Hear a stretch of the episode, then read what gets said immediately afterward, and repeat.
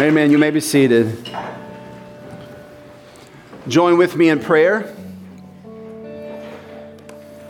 Father, you have gathered, gathered us by your mercy and by your grace. we pray, Father, that as we sit at your feet, responding to your call, that you would um, teach us from your word, correct us and instruct us by your word, through your law, through your gospel.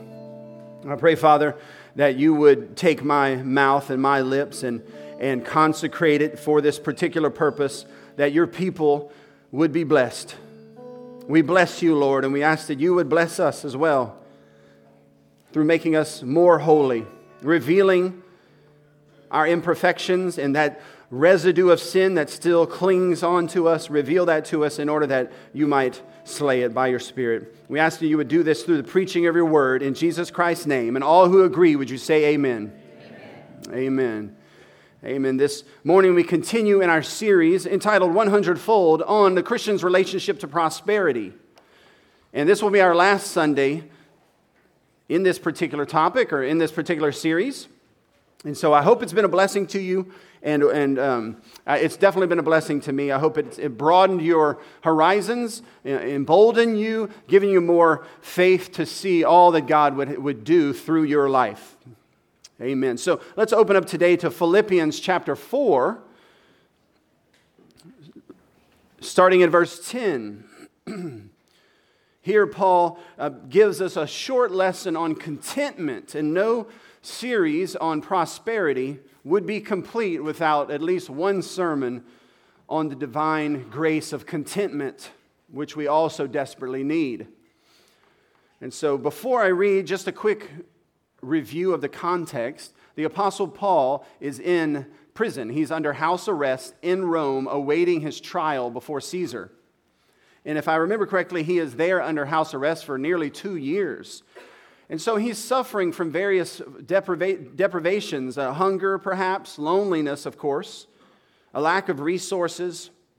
He's chained to a Roman soldier, so you can imagine the battle that he has day in and day out with perhaps with despair, perhaps, perhaps with fear. it's in this particular situation that he receives a gift from the Philippian church. And you can imagine how good of a gift that would be in prison, he receives a gift from the Philippian church through the hand of the messenger Epaphroditus. And so he writes this letter to the Philippian church. In the context, the letter is a thank you note, a thank you letter. But of course, he encourages them, uh, teaches them, and admonishes them in the gospel of Jesus Christ. But by and large, the letter to the Philippians is a thank you letter. It's in response to a gift that they had sent him. And so it's in chapter 4, toward the end of the letter, that he makes an allusion to, or he acknowledges the gift and, and expresses to them how it made him, how he responded to it. And so that's what we're reading here, starting in verse 10. In light of receiving the gift, in the context of that, he says, I rejoiced in the Lord greatly that now, at length, you have revived your concern for me. You were indeed concerned for me, but you had had no opportunity. Not that I'm speaking of being in need, for I have learned in whatever situation I am in, I am to be content. Let me read that one more time for us. I have learned, he says, in whatever situation I am, to be content. I know how to be brought low, and I know how to abound. In any and every circumstance, I have learned the, say that word with me, the secret of facing plenty and facing hunger, abundance and need. I can do all things through him who strengthens me. Amen. Amen. And we've learned a lot about prosperity. We've learned that God promises it, along with a mixture of persecution, the perfect balance for you, for your basic training of this life. We've learned that we should wait for it because He unfolds those promises gradually, that we should pray for it, wrestling with God, even perhaps. We've learned that we must sow the kind of seeds that would bring about an abundant harvest because God is not going to be mocked. He's not a genie in a bottle. And we've learned as we sow the right kind of seeds and we wait and we pray that we should hope that He would multiply our meager efforts. Amen. And we must persevere in this without quitting and without slacking off, knowing in faith that one day we will receive a harvest. Amen. So I hope it's been a blessing to you. But with that said, if at any point in this journey of prosperity, if you will, and persecution, if at any point we succumb to, to discontent in our hearts, we run the risk of blowing up all of our efforts. Yeah. You know, contentment can make a poor man rich. Right? But discontent can make a rich man poor. Discontent threatens to unravel everything we've learned in this whole series. And I imagine an entire sermon series on God's promises of prosperity may have brought some things to the surface in your life. Now, God, I see that you do promise me these things. I've read the Bible verses. Where are they? You could see how perhaps this series might have, rather than uh, create gratitude in your heart and maybe some patience or give you a little bit of encouragement to keep on fighting, it might have, because we're all human, we're all sinful, it might have produced a little bit of grumbling and murmuring in your heart. Well, you've promised it, and I still don't have it. I don't know. That, that happened to me a little bit, I'll be honest with you. This sermon is very much for me, and I hope it's for you as well. But discontent, it really can ruin and unravel our best of efforts. Consider this example 1 Corinthians chapter 10 verse 8 speaking of the wilderness generation of Israelites our example by the way it says we must not indulge in sexual immorality as some of them did amen of course right have to watch out for that huge temptation and 23,000 fell in a single day. God killed 23,000 of them for their sexual uh, perversions. And then verse 9, he says, also, we must not put Christ to the test, as some of them did and were destroyed by serpents. Don't do that either. And then verse 10, in this list of three, nor grumble. Doesn't seem to fit, does it? Right? I mean, how many sermons do you hear thundering against the dangers of sexual immorality? Have you heard the, the equivalent number of sermons, sermons uh, thundering about the dangers of being a complaining, crotchety person?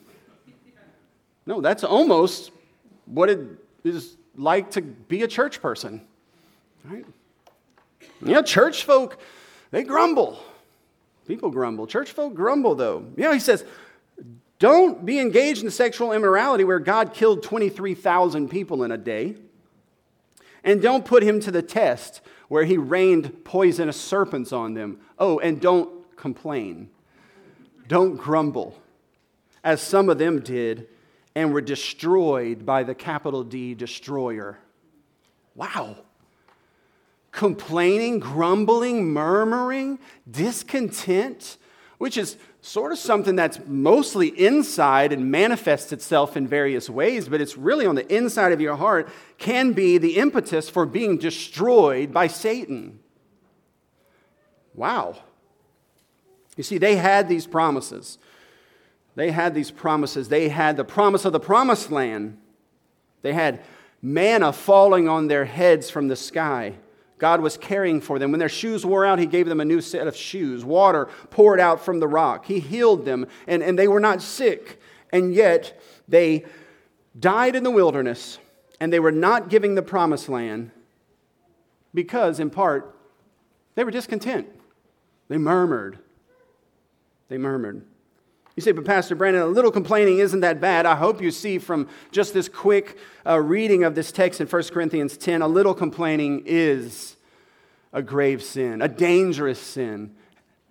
It, it could ruin everything we've been working for in your own life, in your family, in the church. So, uh, considering how dangerous it is, I, I wanted to define it for us. And, and so I spent quite a bit of time um, with my ambient music on trying to figure out how to say this. Because, in one sense, it's easy to explain to you what contentment is it's being full, being satisfied, being happy in God now, today, totally. Amen? But, but Paul calls it a secret, which is the word mystery. It's the only time he uses the word in the whole Bible. It's like a secret password to get into a, you know, a secret place. It's a mystery. And he says that he didn't always know it. He, the Apostle Paul, had to learn this secret.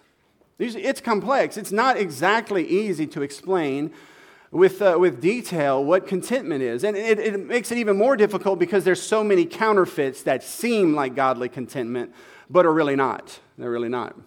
And so I, I, really, I prayed and I took some time to try to figure out how I could explain to you um, what is contentment so that you might be able to recognize it or not recognize it in your heart. Right? Amen? So let me just begin with a few questions just to demonstrate what I mean. Did God want Israel to be content in Egypt? How many say yes? How many say no? Okay, we got a little bit of, a little bit of everything. Who's afraid to answer? Right, that's fine. Did he want them to be content in Egypt? Well, yes, but also no, right?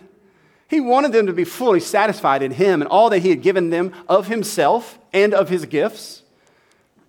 But he also wanted them to cry out for deliverance. And he wanted them to sweep their houses clean of leaven and paint the blood on the doorpost. And when the death angel passes, get out of town. You don't normally see someone lusting or coveting the ability to move as a content person. But they wanted to move. I want to get out of here. The grass is greener on the other side. Hey, be content. No, God said the grass is greener on the other side. Let's get out of here. You, you see, uh, they were supposed to be content in some sense of the word, but also discontent in some sense of the word. When they were in the wilderness, did God want them to be content? Yes, with the manna and with the water, but He didn't want them to live there forever.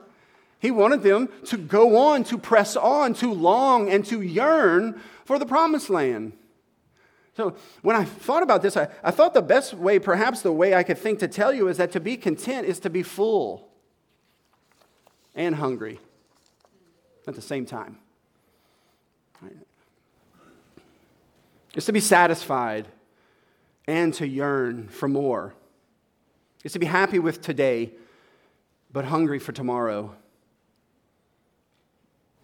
Holy contentment has a degree of holy discontentment in it, mixed with it.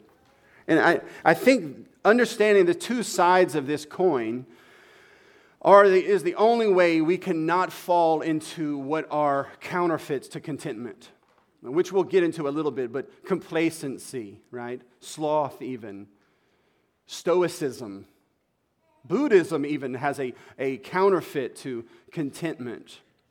But I think if you think of contentment as a two sided coin of both fullness and hunger, full on how much of God He's given to you already and how many gifts He's already given you, full on that, but also hungry for more of God and more of His gifts. You see why I told you it's hard to understand, it's hard to explain, but you have to understand God is infinite. And He created you with infinite appetites that are to be set on Him. And so, in some sense, you can be always full, but always open for more. The Bible uses the illustration of a cup overflowing. I like that. David says, my cup overflows. That's contentment. That's biblical contentment. He's full. He's full. He's fine. He's happy. He's satisfied with all that God has already given him of himself and of his gifts. But he is recognizing with God there is a possibility for the cup to get bigger, for it to overflow. Wow. I think that's so important. Contentment, godly contentment, is like being on an afternoon walk with a happy tune on your lips. You're good, right? Today would be a great day for that. The weather's nice out there, a happy walk. You're fine with where you are, but you're going somewhere, right? I, I tried to find various illustrations of this. The best one I could find was the cup that overflows. But I went to the Daily Bread, the devotional we all grew up reading, and there was some okay stuff, but I, I never could quite find an illustration that I believe truly captured this. They always illustrated one side of the coin or the other. Uh, for example, there was the illustration of a rich man who, who visited the wharf one day, and there, uh, sitting on a uh, overturned bucket, was a fisherman. And the fisherman sitting there in the middle of the day right next to his fishing boat. And the rich man said to him, What are you doing, man? Why, why aren't you fishing? And the, and the fisherman said, Well, I've you know, already caught enough food for the day. And the rich man, of course, couldn't understand this. He said, Well, but there's more hours in the day, and there's more fish in the sea. And if you went out there and fished, you could turn a profit, and then you could sell that and make more money and get a, a larger boat, and then two boats, and then three boats, a whole fishing industry. And then you'd be able to one day retire, and then you could rest and, and rest on uh, all your uh, accomplishments and have a big, you know, big retirement account. And the fisherman asked the rich man, he said, Well, what would I do then? He said, Well, you'd be able to sit around, you know, during the day and enjoy leisure. And the fisherman said, Well, what do you think I'm doing right now? but both guys got it wrong.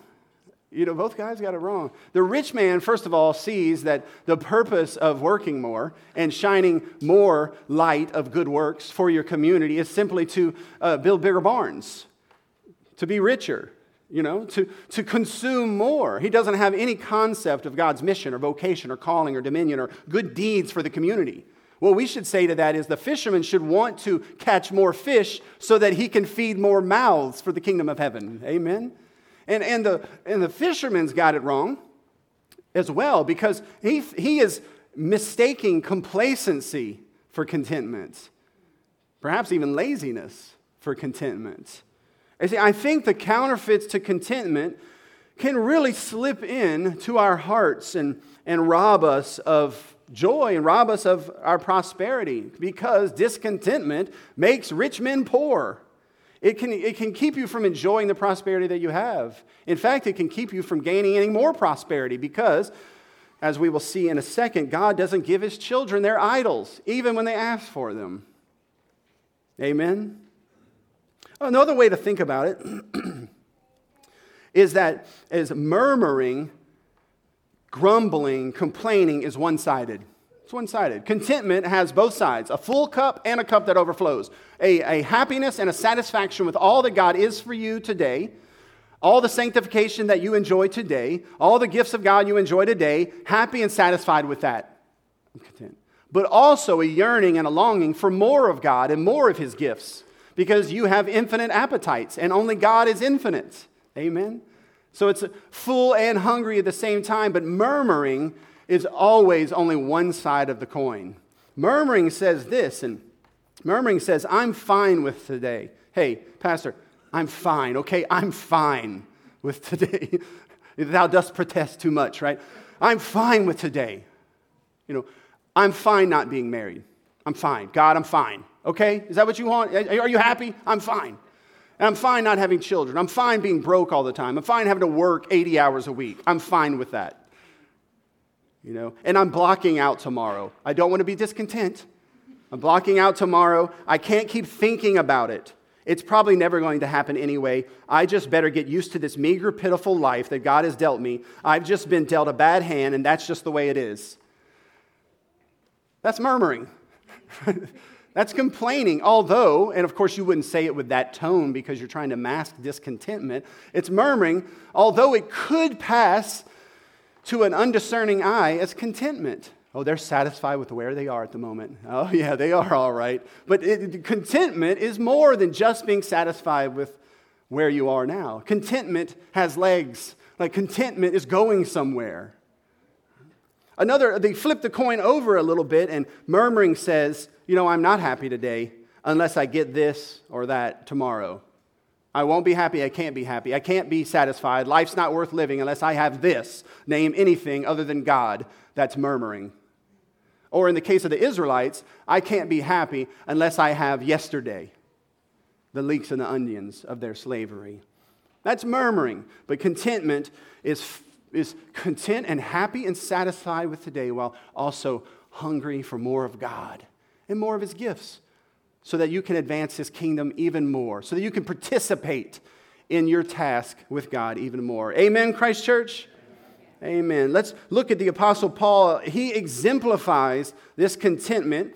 It's in verse 10, and we'll just note a few things here, and, and I'm going to try to unpack the, this text, you know, just going through it exegetically. Look at verse 10. I rejoiced in the Lord greatly. Look at the Apostle Paul. He rejoiced in the Lord greatly. His heart was made glad that now at length you have revived your concern for me.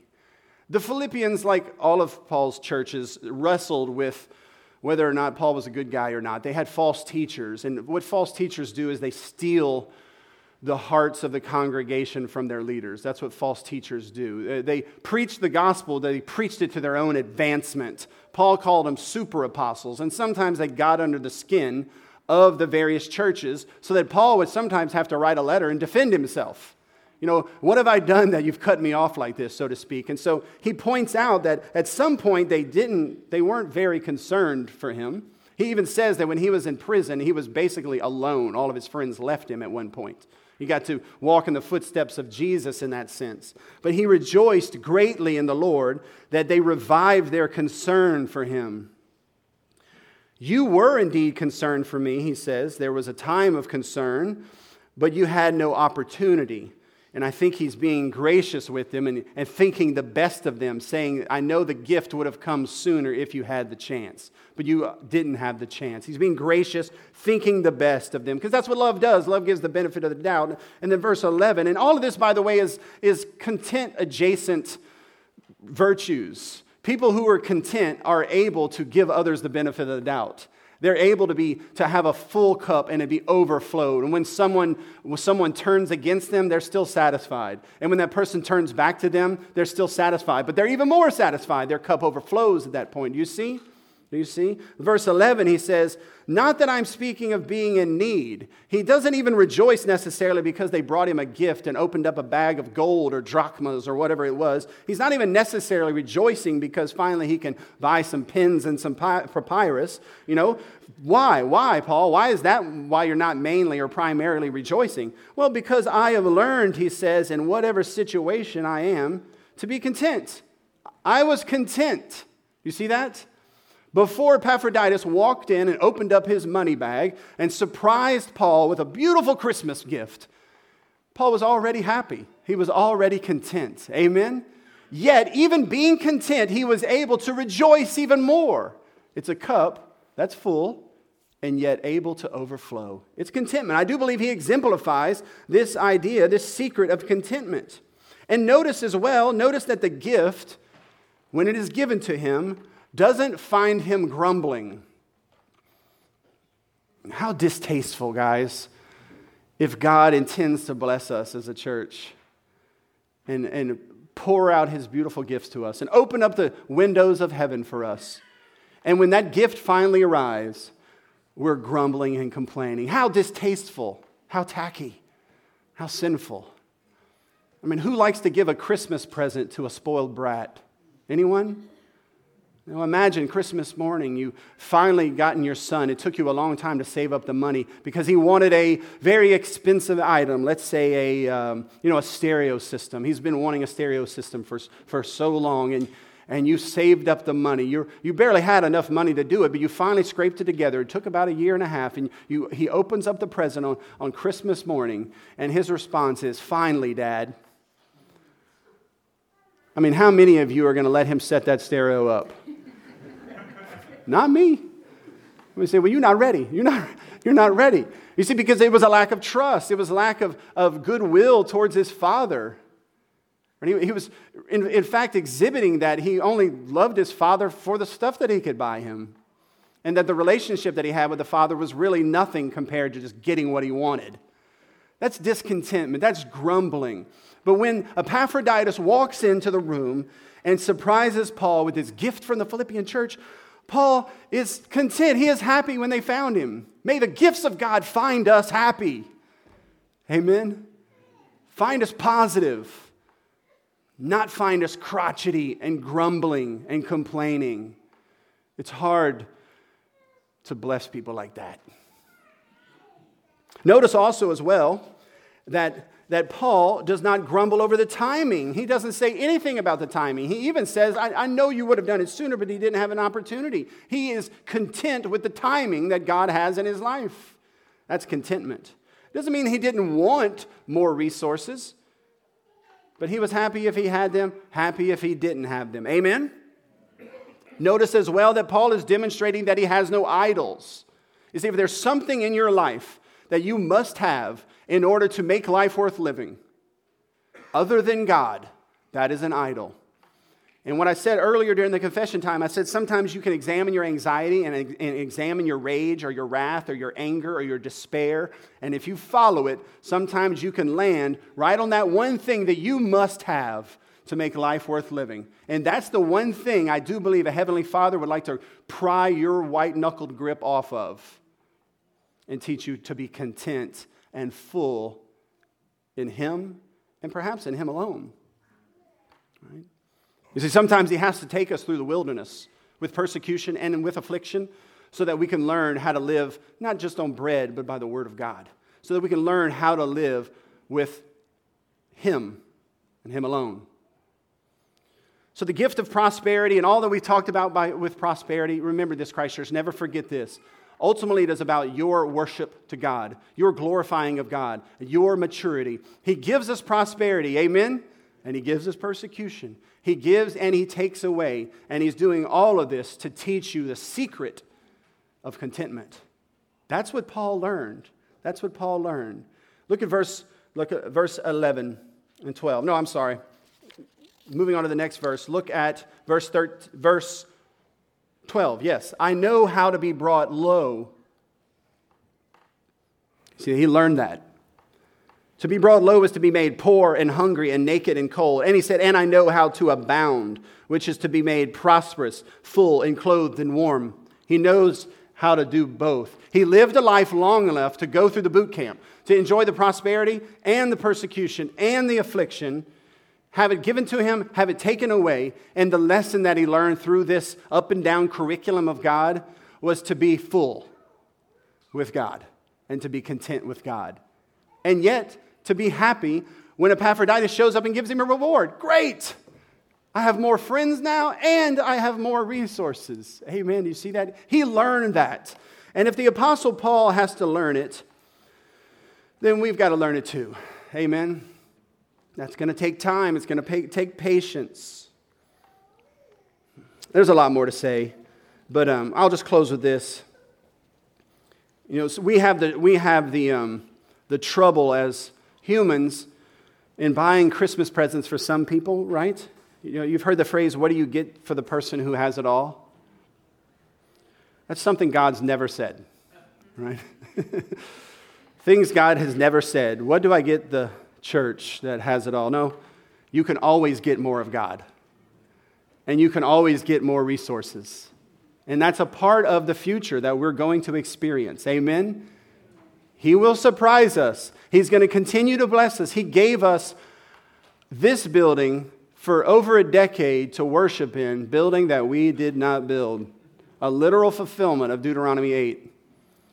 And then, after having sold this building and another building that he gave us for free, we just built a building with money, mostly that we did not earn, but money from people outside in the community and money through you, approximately 140 to 160 thousand dollars raised by our little church.